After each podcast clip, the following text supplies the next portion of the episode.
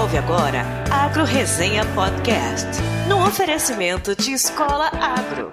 Conhecimento que gera resultado.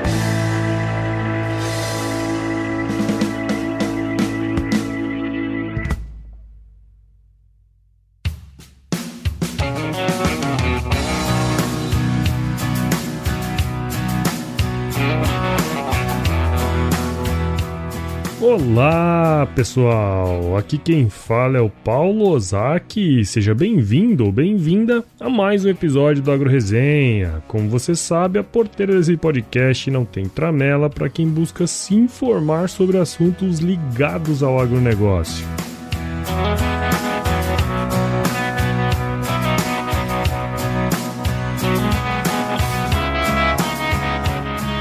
E aí, pessoa? Tudo bem com você? Estamos começando o episódio número 63 para falar um pouco mais sobre tecnologia no agronegócio. Como já comentei no episódio número 61, segundo os dados do Censo Agropecuário de 2017, um total de 1,42 milhões de fazendas no Brasil possuem acesso à internet. Apesar desse valor representar apenas 28% do total dos estabelecimentos rurais no país, é um montante 20 vezes maior que o levantado no ano de 2014, quando somente 75 mil fazendas tinham contato com a internet. Isso mostra, né, pessoal, que cada vez mais as tecnologias que são corriqueiras hoje às pessoas da cidade como por exemplo fazer uma compra pela internet, podem chegar ao campo antes mesmo do que a gente pode imaginar. Em uma busca rápida pela internet aqui, encontrei um artigo escrito em 2005 por dois pesquisadores do Instituto de Economia Agrícola de São Paulo, a Ana Vitória Monteiro e o Richard Dooley, que falava sobre o e-commerce no setor agrícola, né? Já naquela época, olha só, quando o e-commerce de outras áreas já começava a despontar, eles listaram as principais possíveis vantagens e desvantagens do comércio comércio online para a agricultura. Dentre as vantagens estavam o fortalecimento das cooperativas em função da conectividade proporcionada, redução do número de intermediários, expansão dos mercados regionais e redução dos custos de transações através de automação de processos. Já as possíveis desvantagens seriam problemas com a segurança das informações transmitidas pela web, resistências em efetuar esse tipo de transação, grande número de navegadores curiosos, olha só. e exigência de adoção de novas formas de ação por parte dos produtores, o que nem sempre é fácil de conseguir. É bem interessante, né, pessoal, a gente olhar um artigo aí escrito há 13 anos e ver que grande parte das possíveis vantagens e desvantagens desse modelo ainda continuam muito atuais, ainda que a tecnologia naquele período fosse muito inferior à que temos atualmente, né? E nesse contexto que eu trouxe o Murilo Betarello, fundador do Easy Agro, para falar um pouquinho sobre o tema do uso da tecnologia no agronegócio, uma vez que a sua startup é uma ferramenta multiplataforma que tem justamente esse objetivo de conectar conectar produtores rurais e técnicos com empresas produtoras de insumo e tecnologia. O bate-papo tá imperdível, não sai daí, turma.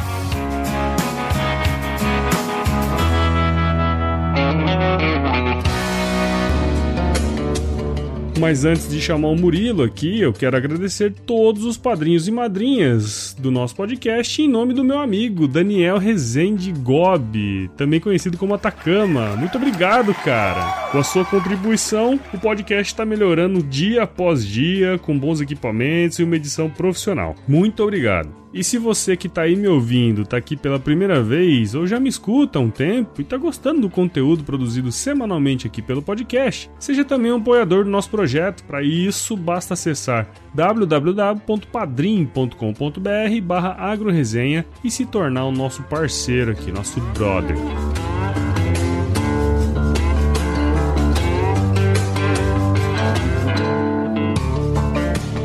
Também quero agradecer aos novos membros do nosso site, que são o Jonathan Furquim e o Fernando Rodrigues Ferreira. Muito obrigado, turma!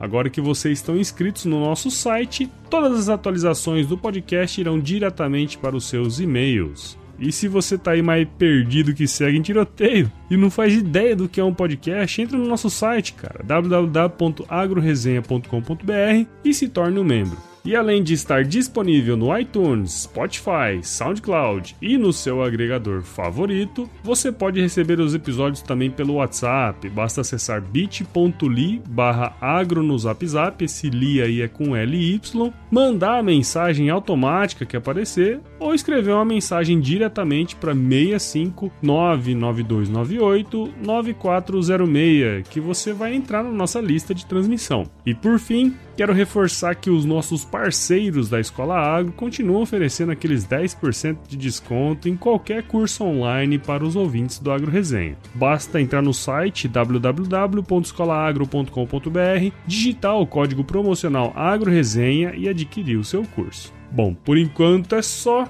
e agora vamos falar um pouco de tecnologia. Firma o golpe aí que eu já já tô de volta.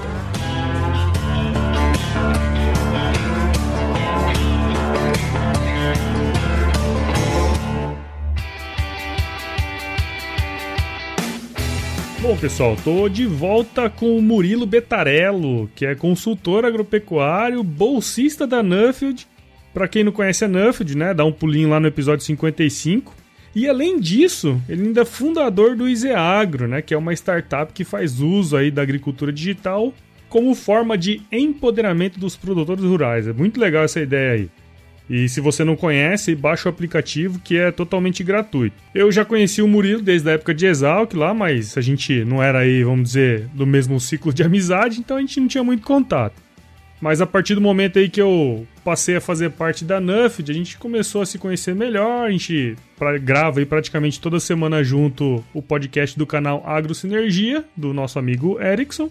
E quem também não conhece, corre lá para escutar, que é bacana também. Bom, o Murilo é engenheiro agrônomo lá pela Exalc e possui MBA em Gestão e Administração de Negócios pela FEA e tem uma vasta experiência profissional aí que ele vai compartilhar com a gente, né, Murilo? Muito obrigado por participar aqui com a gente e seja bem-vindo ao Agro Resenha Podcast. Bom, Paulo, muito obrigado aí né? Prudência aí, nós somos conterrâneos. Exato. então, parabéns, cara, pelo projeto. Como a gente viaja muito, eu sou viciado em podcast. É. Sempre fiquei escutando vários, né? Tipo, uhum. eu escuto já faz uns cinco anos e oh. realmente não tinha nada agro no Brasil. Né? O Agro não. Resenha foi um dos primeiros. Então, muito legal aí. Comecei a escutar já desde os primeiros episódios. Então, muito legal estar tá tendo a oportunidade de compartilhar um pouco com você e vida longa ao Agro Resenha, né? Tem o Café Brasil, que tem vida longa ao cafezinho, é, vida verdade. longa ao Agro Resenha. E pode contar com a gente sempre que precisar. Desde aquele processo de criar o podcast, né? Não tinha encontrado nenhum e, assim, até existem alguns, mas não tem continuação, né? Alguns deles pararam e tudo mais. Mas vamos tocando aí que o negócio é assim mesmo, né? Então, cara, para começar a conversa aí, conta um pouquinho da sua história aí pra gente, cara. Eu não tenho família de agricultor, meu pai é industrial, sou de Franca, aqui interior de São Paulo, então Franca uhum. todo mundo mexe com sapato, quase.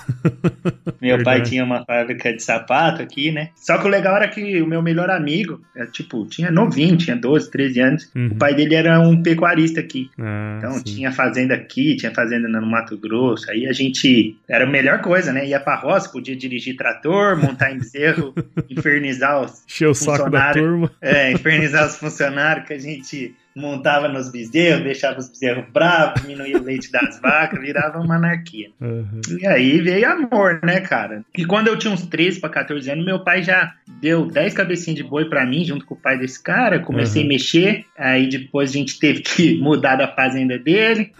Começou a ficar grande o negócio? Já tinha muito bezerro, uhum. e aí começou a comprar e vender boizinho, foi crescendo, arrendando terra, e, e foi indo, cara. Foi indo, Legal. foi indo. Eu cheguei na tinha uns 18 anos, 17 para 18, achava que eu tinha umas 200 cabeças, achava que era rico e não queria fazer faculdade, né? Uhum.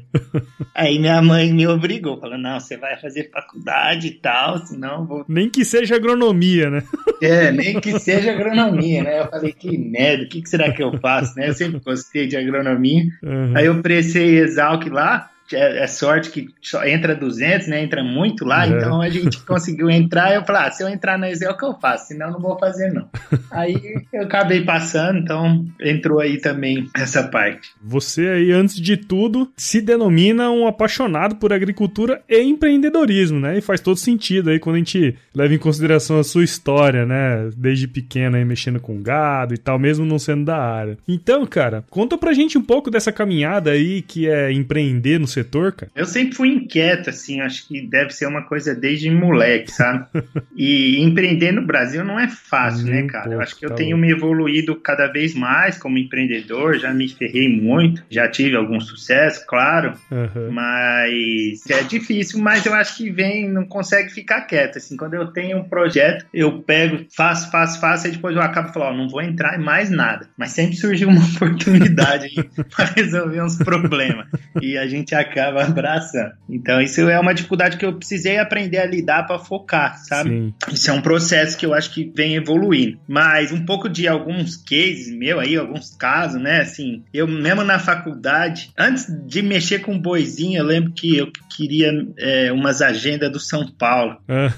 e aí eu fui numa feira, meu pai tinha uma, também uma empresa de feira, uma feira escolar chamada. Uhum. E os caras lá da Tilibra, que fazia as agendas, né? Uma Sim. empresa, não sei se você lembra. Lembro. Aqueles lembro. cadernão da Tilibra, só que eles vendiam só 200 agendas. Uhum. Não vendiam uma só, e eu queria do São Paulo. Uhum. Aí meu pai falou, ó, vai, eu tinha, acho que uns 10 anos, sei lá. Compra as 200, só que você vai vender as outras 199. Olha só. Legal. E aí eu andava na escola vendendo a agenda do Santos, do Corinthians, então já começou assim. Ah, que massa, cara. É, mesmo na faculdade, eu não sei se você lembra, tinha uma disciplina lá do Sérgio Desenho, não sei se você fez, sim, análise sim, e elaboração, de, projetos. de, projetos.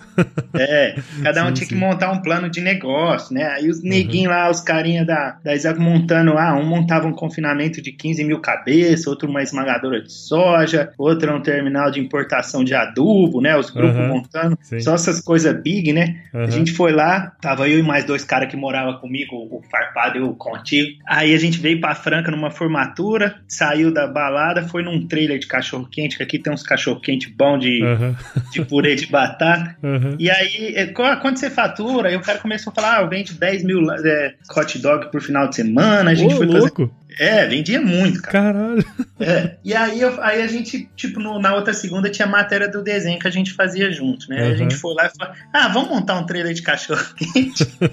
aí a matéria da Exalc lá. Aí nós montamos, cara, mas nós fomos lá e montamos na real, né? Nós é mesmo? É, nós compramos um trailerzinho de cachorro quente, colocamos lá em frente à Atlética e tal. Que massa. Começou a vender cachorro quente lá na, lá na porta da Exalc. Só que aí começou a atazanar, né? Que a gente ia dormir duas da manhã, os amigos paravam lá pra botar som, e aí não durou muito tempo, não, né? Isso até foi um aprendizado de também não adianta você querer ficar montando um negócio muito pequeno, né? Tem é. que ter uma certa escala. Não, e, e assim, uh, querendo ou não, a gente sabe, eu falei no início que você é consultor também, né? E para ser consultor também tem que ter uma dose aí de empreendedor, né, cara? Não é um negócio tão simples assim como a turma pinta, né? Logo que eu formei na Exalc em 2007, eu não queria muito nada desmerecendo, acho que é uma profissão muito boa, eu não queria ainda muito trabalhar em multinacional assim, uhum. ficar preso, sabe? Uhum. E aí eu fui fazer residência na Via Verde, que é uma empresa de consultoria também de uns exalquianos que foi fundada em 2000. Sim. Isso em 2007. Aí logo eu virei sócio em 2010, mais ou menos, eu virei um dos sócios. Hoje nós somos oito sócios, tem 25 pessoas no time. Uhum. Mas é isso, cara. Quando você é consultor, você não tem aquele salário que pinga todo mês, né, cara? É. Você tem que vender projetos, né? Graças a Deus, assim, pela equipe, pela qualidade, pelo histórico dos projetos, nunca faltou projeto uhum. para nós lá da Via Verde. Então, mas assim, tem uma flutuação na carreira de consultor, né? Tem ano que você tem que, puta, se desdobrar em 20, viajar pra caralho, pega uhum. avião, pega carro, por isso que eu também escuto muito podcast, né? Eu viajo é. bastante. E só que aí tem, tipo, ah, tem ano que um projeto grande que você fez, você fez um bom trabalho, mas o projeto tem fim, né? Eu Sim. mesmo trabalho muito com ONG, com o governo e para capacitar produtor, essas coisas. E às vezes o projeto tem um fim, né? Ah, o projeto vai durar 24 meses. Em 24 meses tem que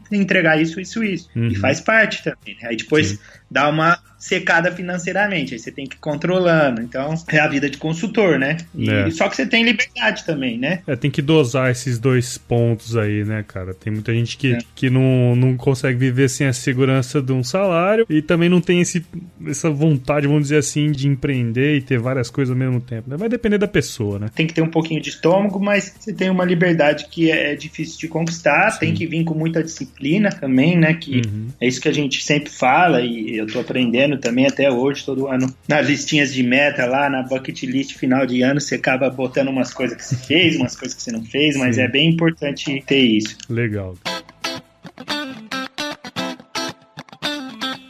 Depois, vamos dizer assim, de vários anos aí de experiência e tal, eu tava vendo lá que tem menos de dois anos e meio aí que você fundou o Izeagro, né? Que é esse aplicativo aí que conecta o produtor junto com o vendedor de, de produtos, né? Para diferentes culturas e tal. Conta pra gente, assim, cara, como que surgiu o Izeagro, né? Um pouco sobre a Izeagro e sobre a experiência, né? De fundar e dirigir uma startup de tecnologia, né? Que é o caso. Bom, o Izeagro surgiu muito dessa inquietude aí de fazer algo diferente, de ajudar ajudar o, outros produtores rurais. Uhum. Eu gosto, sempre gostei de trabalhar com pequeno, com médio, com agricultor. Né? Uhum. A gente vê que os grandes têm muita assistência técnica, seja particular, nossa, que eles contratam a gente lá da Via Verde, seja de, de, revenda, multinacional, os caras tá tudo em cima dos grandes, né? Sim. né? Todo mundo quer dar atenção para eles. É. E os médios aí, produtores, fica meio que não abandonado, mas é um pouco é mais difícil eles acessar a informação. É como diz o outro, né? É, é alto para carpir, baixo para roçar e molhado para queimar, né? O cara não tem muito onde ir, né? É bem isso aí, né, cara? E assim, a gente vê que tem aí no Brasil, aí tem surgiu o último censo que ainda tem 5 milhões de agricultores e uns uhum. 80% disso tem menos de 100 hectares em é. números de pessoas, né? Não números de área, né? Não em relação à área. Sim. Em relação a pessoas, 80% tem menos de 100 hectares. Então, o Isaac surgiu muito nessa, ah, vamos colocar um pouco de informação para esses caras. Uhum. Ah, vamos fazer um compêndio, juntei, chamei uns amigos de República, os caras meio doido falou, ah, não, o Bumbá, acho que ele, vamos acreditar no que ele tá falando, para investir. E aí começamos, cara. Reunião, fizemos uma reunião, fizemos outra, falar, ah, acho que dá para fazer isso. Aí uhum. começamos. Na época nem falava startup agro, viu, cara? Em 2015, hora quando a gente começou a conversar disso, né? Nós uhum. lançamos o aplicativo mesmo em maio de 2016, mas que a gente começou a fazer as primeiras reuniões, assim, foi em 2015. É, esse negócio das startups, do agtech é recentíssimo, assim, né, cara? Começou a se falar disso no, faz, no máximo dois anos aí, né? É, isso aí. Pelo menos aqui no Brasil, né, óbvio. E aí veio esse, essa, tipo, vontade de ajudar, só que eu meio butinudo, né, cara? Nunca fui high-tech, assim. e agrônomo butinudo mesmo. Uhum. E, e, eu não tinha noção que, que era uma startup. Os caras chegam a falar MVP, uh, ah, business model, canvas. Eu não sabia o que, que era essa, essa, essa, essa, essa afirmação, não. Então. Uhum. aí, tipo, teve uma, um ciclo de aprendizado é, muito grande, né? Cara, uhum. lead e tal. E aí eu fiz, assim, uma coisa que marcou, eu acho que foi que a gente fez um, um, programa de pré-aceleração do, do Vale do Silício que chama Founder Institute. Hum. E aí ajudou muito eu, ah, tem que ter um modelo de negócio escalável, viável. Comecei a aprender esses termos aí de startup, né? Uhum. Que você chega, tem muito carinha de startup que chega pro produtor, oh, vamos fazer um call por Zoom. o produtor manda o cara aí, claro. Que a merda, né? É, Sai daqui, merda. isso aí é o que? De comer? É, é pra dar pro boi isso, aplica, mata a lagarta na soja, né? E então, assim, tem que tomar cuidado. Eu não Sim. sabia nada desses termos, então foi um aprendizado legal. É, pra gente, né? A gente é bem pé no chão, o Easy Agro. Eu acho que a gente tá tendo, tipo, como acho que todas as grandes, a maioria das startups agro tem muita, aparecendo muita coisa, uhum. mas falta atração em venda. Sim. É, é um setor muito complicado, né, Murilo? Se a gente parar pra pensar, é muita gente espalhada no Brasil inteiro, né? Então é mais complicado mesmo esse canal de comercialização, vamos dizer assim. É, muito difícil. E assim, é um canal caro pra você acessar, Sim. né? A gente, uhum. nossa startup hoje, ela tá tentando resolver o, problema de melhorar o custo de acesso ao produtor. Uhum. Então, através do nosso, do, do Iseagro, os caras podem pedir um calcário, uma semente, um adubo, isso cai no distribuidor local. No uhum. futuro a gente vai distribuir outras coisas também, tipo cursos, serviços, podcast, a gente pode ser uma plataforma Legal. de acesso a outras coisas, né? A gente tem uhum. essa, essa intenção para diminuir esse custo de acesso. Tipo, ah, uma startup aqui de drone, que vamos falar, vende direto para o produtor, o cara tem que ir no Mato Grosso, só um voo de São Paulo para Cuiabá, vai lá, uns R$ 1.500. Né. E aí ele tem que visitar 30 produtores aí para fazer uma venda. Uhum. Qual que é o custo de venda de um cara desse, né? Muito, muito caro. Alto, é. E como startup você valida muitas coisas muito rápido, você tem que validar muitas coisas para o agro, você demora no mínimo uma safra. É. Então você validou um negócio para soja esse ano, você só vai poder testar o ano que vem, cara, se você Uhum. É diferente, mas é legal. Tá, tá, tipo, tá sendo animador, tá sendo desafiador, né? Sim. né? Uma mentalidade que eu acho que é importante o pessoal ter é que muita gente quer inovar, mas também não quer sofrer os riscos que a inovação tem, né? E uhum. principalmente, tipo, as grandes empresas. Às vezes os caras, ah, não, eu quero inovar, eu sou inovador, tem, inovação, tem inovação no logo tal, mas os caras, eles querem manter o status quo como tá. Então, isso também é uma coisa que vai, vai disruptando, né? Tipo, é. a palavra de startup, né? Disruptando, vai, vai mudando é, profundamente as coisas. Então, eu acho que, ah, hoje o produtor usa tecnologia digital e usa, compra, pede produto online, eu acho que é uns 5%. Uhum. Só que esse 5% era no, na compra de livro em 2008 também. Sim, entendeu? É. Há 10 anos atrás. Hoje, 50% já compra livro pela internet. Uhum. Então, isso daqui, ah, 2025 vai ter 50% de produtor comprando pela internet? Eu acho que sim. E aí vira um potencial gigantesco, né, cara? Tá mudando muito o mercado. E, tá, e todo mundo, quando você fala em mudança, mostra aquelas coisas que aconteceu em outros mercados, né? Uhum. O pessoal acaba ficando com medo também. Sim, sim. E quando ele fica com medo, a primeira coisa que ele fica, faz é tentar proteger o negócio dele. Lógico, sem dúvida. Não pro produtor, tô falando mais no negócio agrícola. Né? O produtor é um cara inovador pra caralho. Uhum. Você provar que dá dois sacos a mais de soja que custa um, ele faz. sem dúvida, sem dúvida. E sempre foi assim, né, cara? Sempre foi assim. Essa visão aí, eu tô tentando mudar um pouco essa visão também, né? Porque sempre tem essa, essa ideia de que o produtor é um cara mais engessado, que isso e aquilo, mas o que falta muitas vezes é a turma provar para ele, né, cara, que dá, dá resultado aquilo ali que o cara tá falando. Porque se eu provar para ele que dá resultado, ele é o primeiro a comprar a ideia, né? O que ele tem, assim, que é uma coisa que o povo às vezes é, esquece, é que tem hoje o produtor, tá todo mundo querendo vender alguma coisinha para é, ele, né? É. Ah, um fulano quer vender uma coisa, o fulano quer vender a outra, tá tudo sugando ele lá. O cara é ressabiado né, velho? Então ele fica com o pé atrás, cara. Então, se você fizer alguma coisa legal que aumente a confiança dele, que ajude ele, é, estabeleça essa ponte, cara, o cara dificilmente vai te largar e vai te indicar pros vizinhos e tudo mais. Não, é igual aquela história, pô. Vai numa, numa loja dessas de departamento aí, chega um vendedor do seu lado e deixa ele ficar falando do seu lado um monte de coisa. Ó, compra isso aqui, compra aquilo ali, compra aquilo ali. Você também não vai ficar dando o braço a torcer pro cara, né? Mais ou menos a mesma coisa, né? É, isso aí. Mudando aí um pouco de assunto, mas nem tanto, né?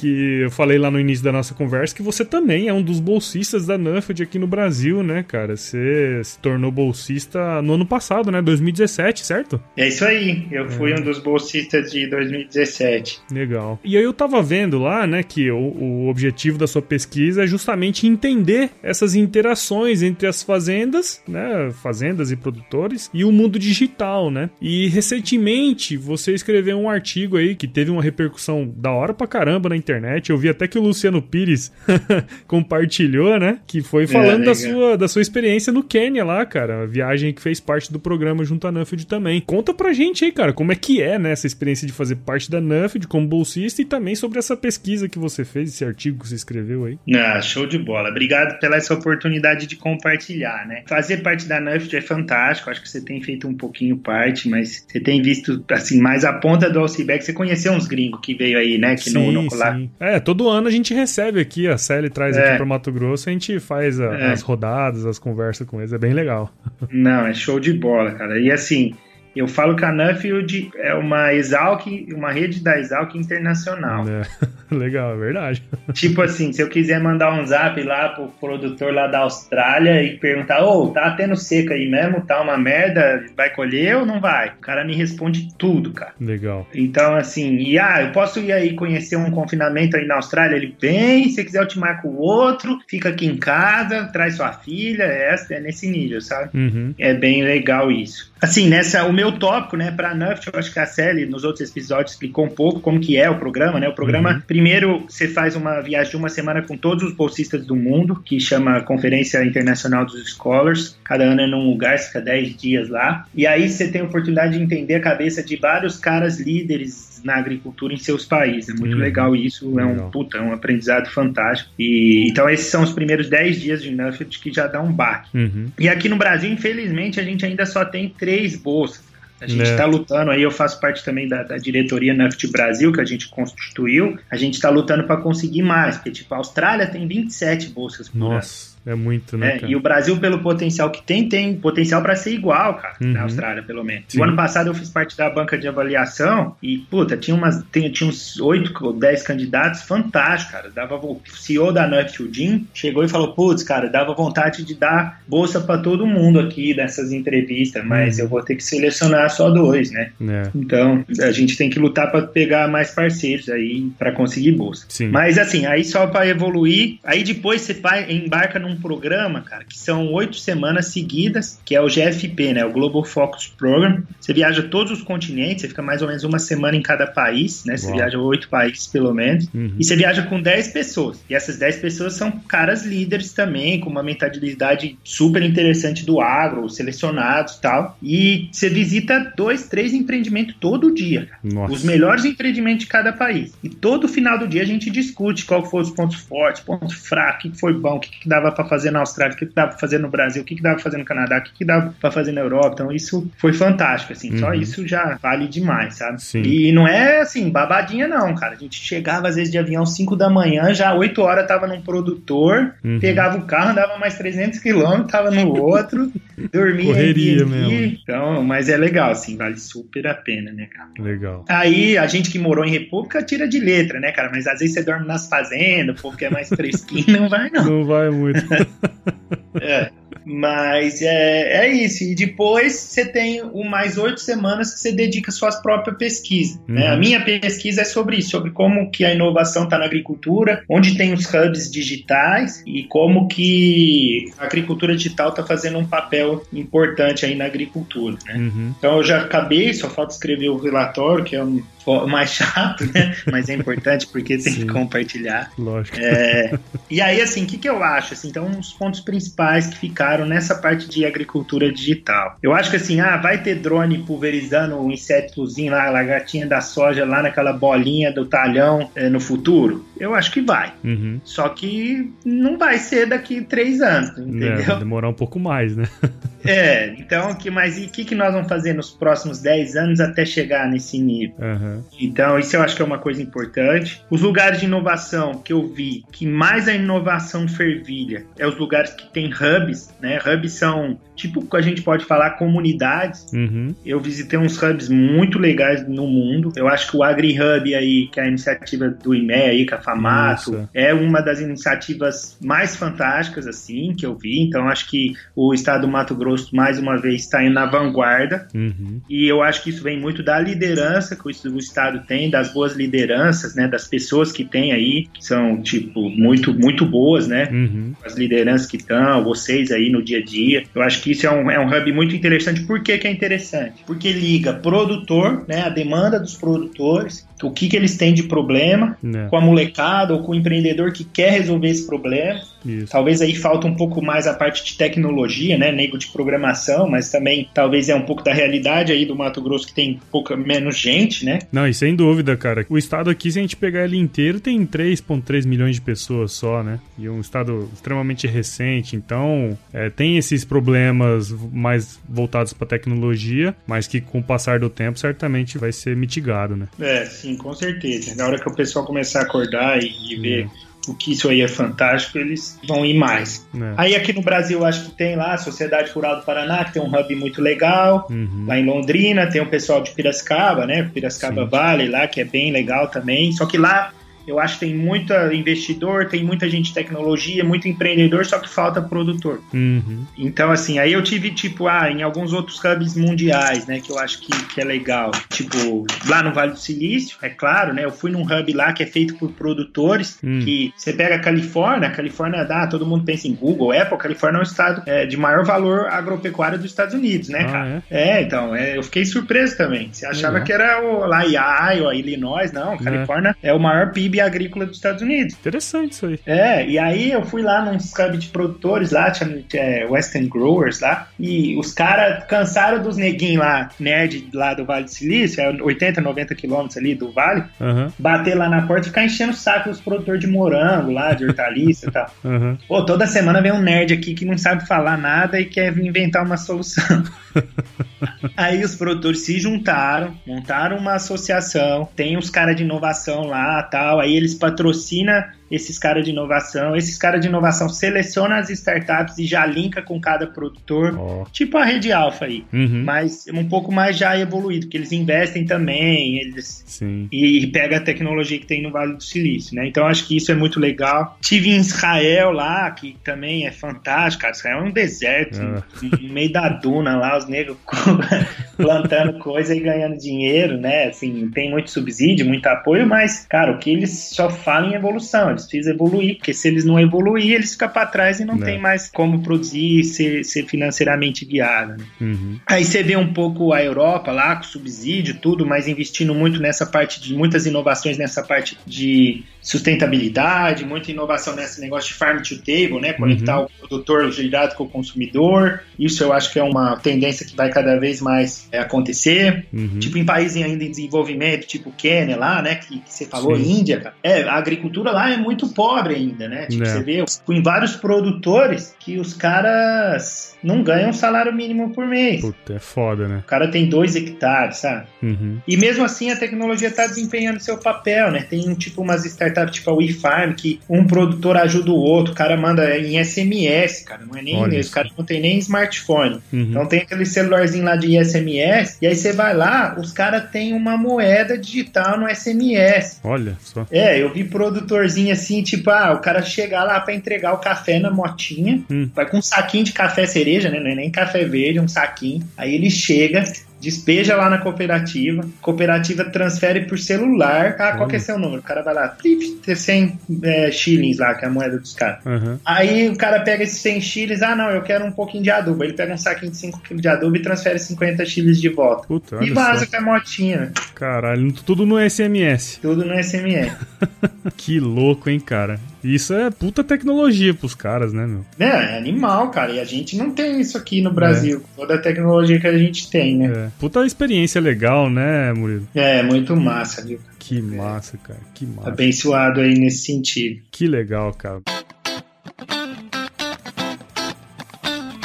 Cara, agradeço muito aí por você ter participado aqui com a gente, cara. Espero aí que a turma tenha entendido um pouquinho mais, né, é, desses caminhos aí que tem entre a relação entre agricultura tecnologia e também, óbvio, né, a dureza aí de ser empreendedor aqui no Brasil, né, cara? E que a turma entenda um pouquinho mais também da Nuffield, né, e possa participar cada vez mais. E se tiver alguém que queira bancar aí uma das bolsas estiver escutando também, né, faz favor, né?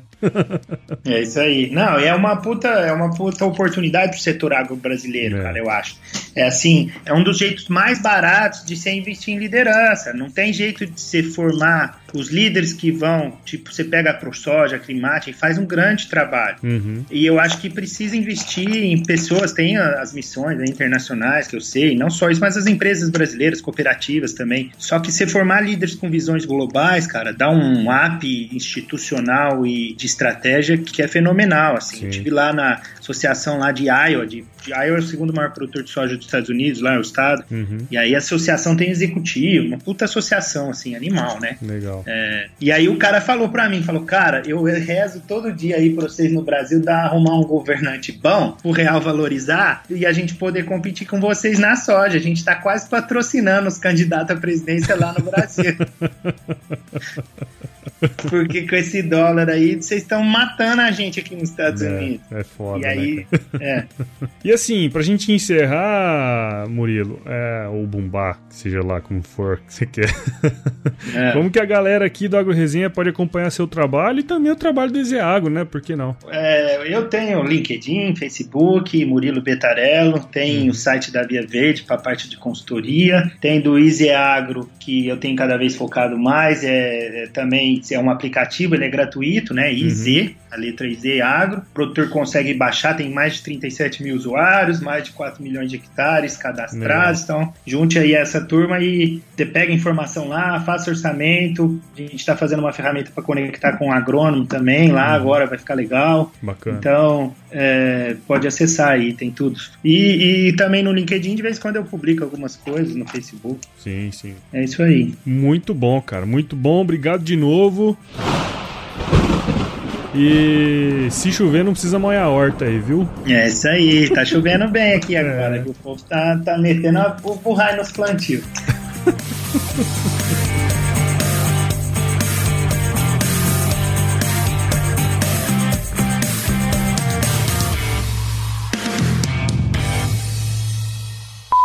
fosse muito inferior do que a que a gente tem hoje atualmente, né? Hoje atualmente é foda, né? Ainda que a tecnologia na caralho, velho. E além de estar disponível no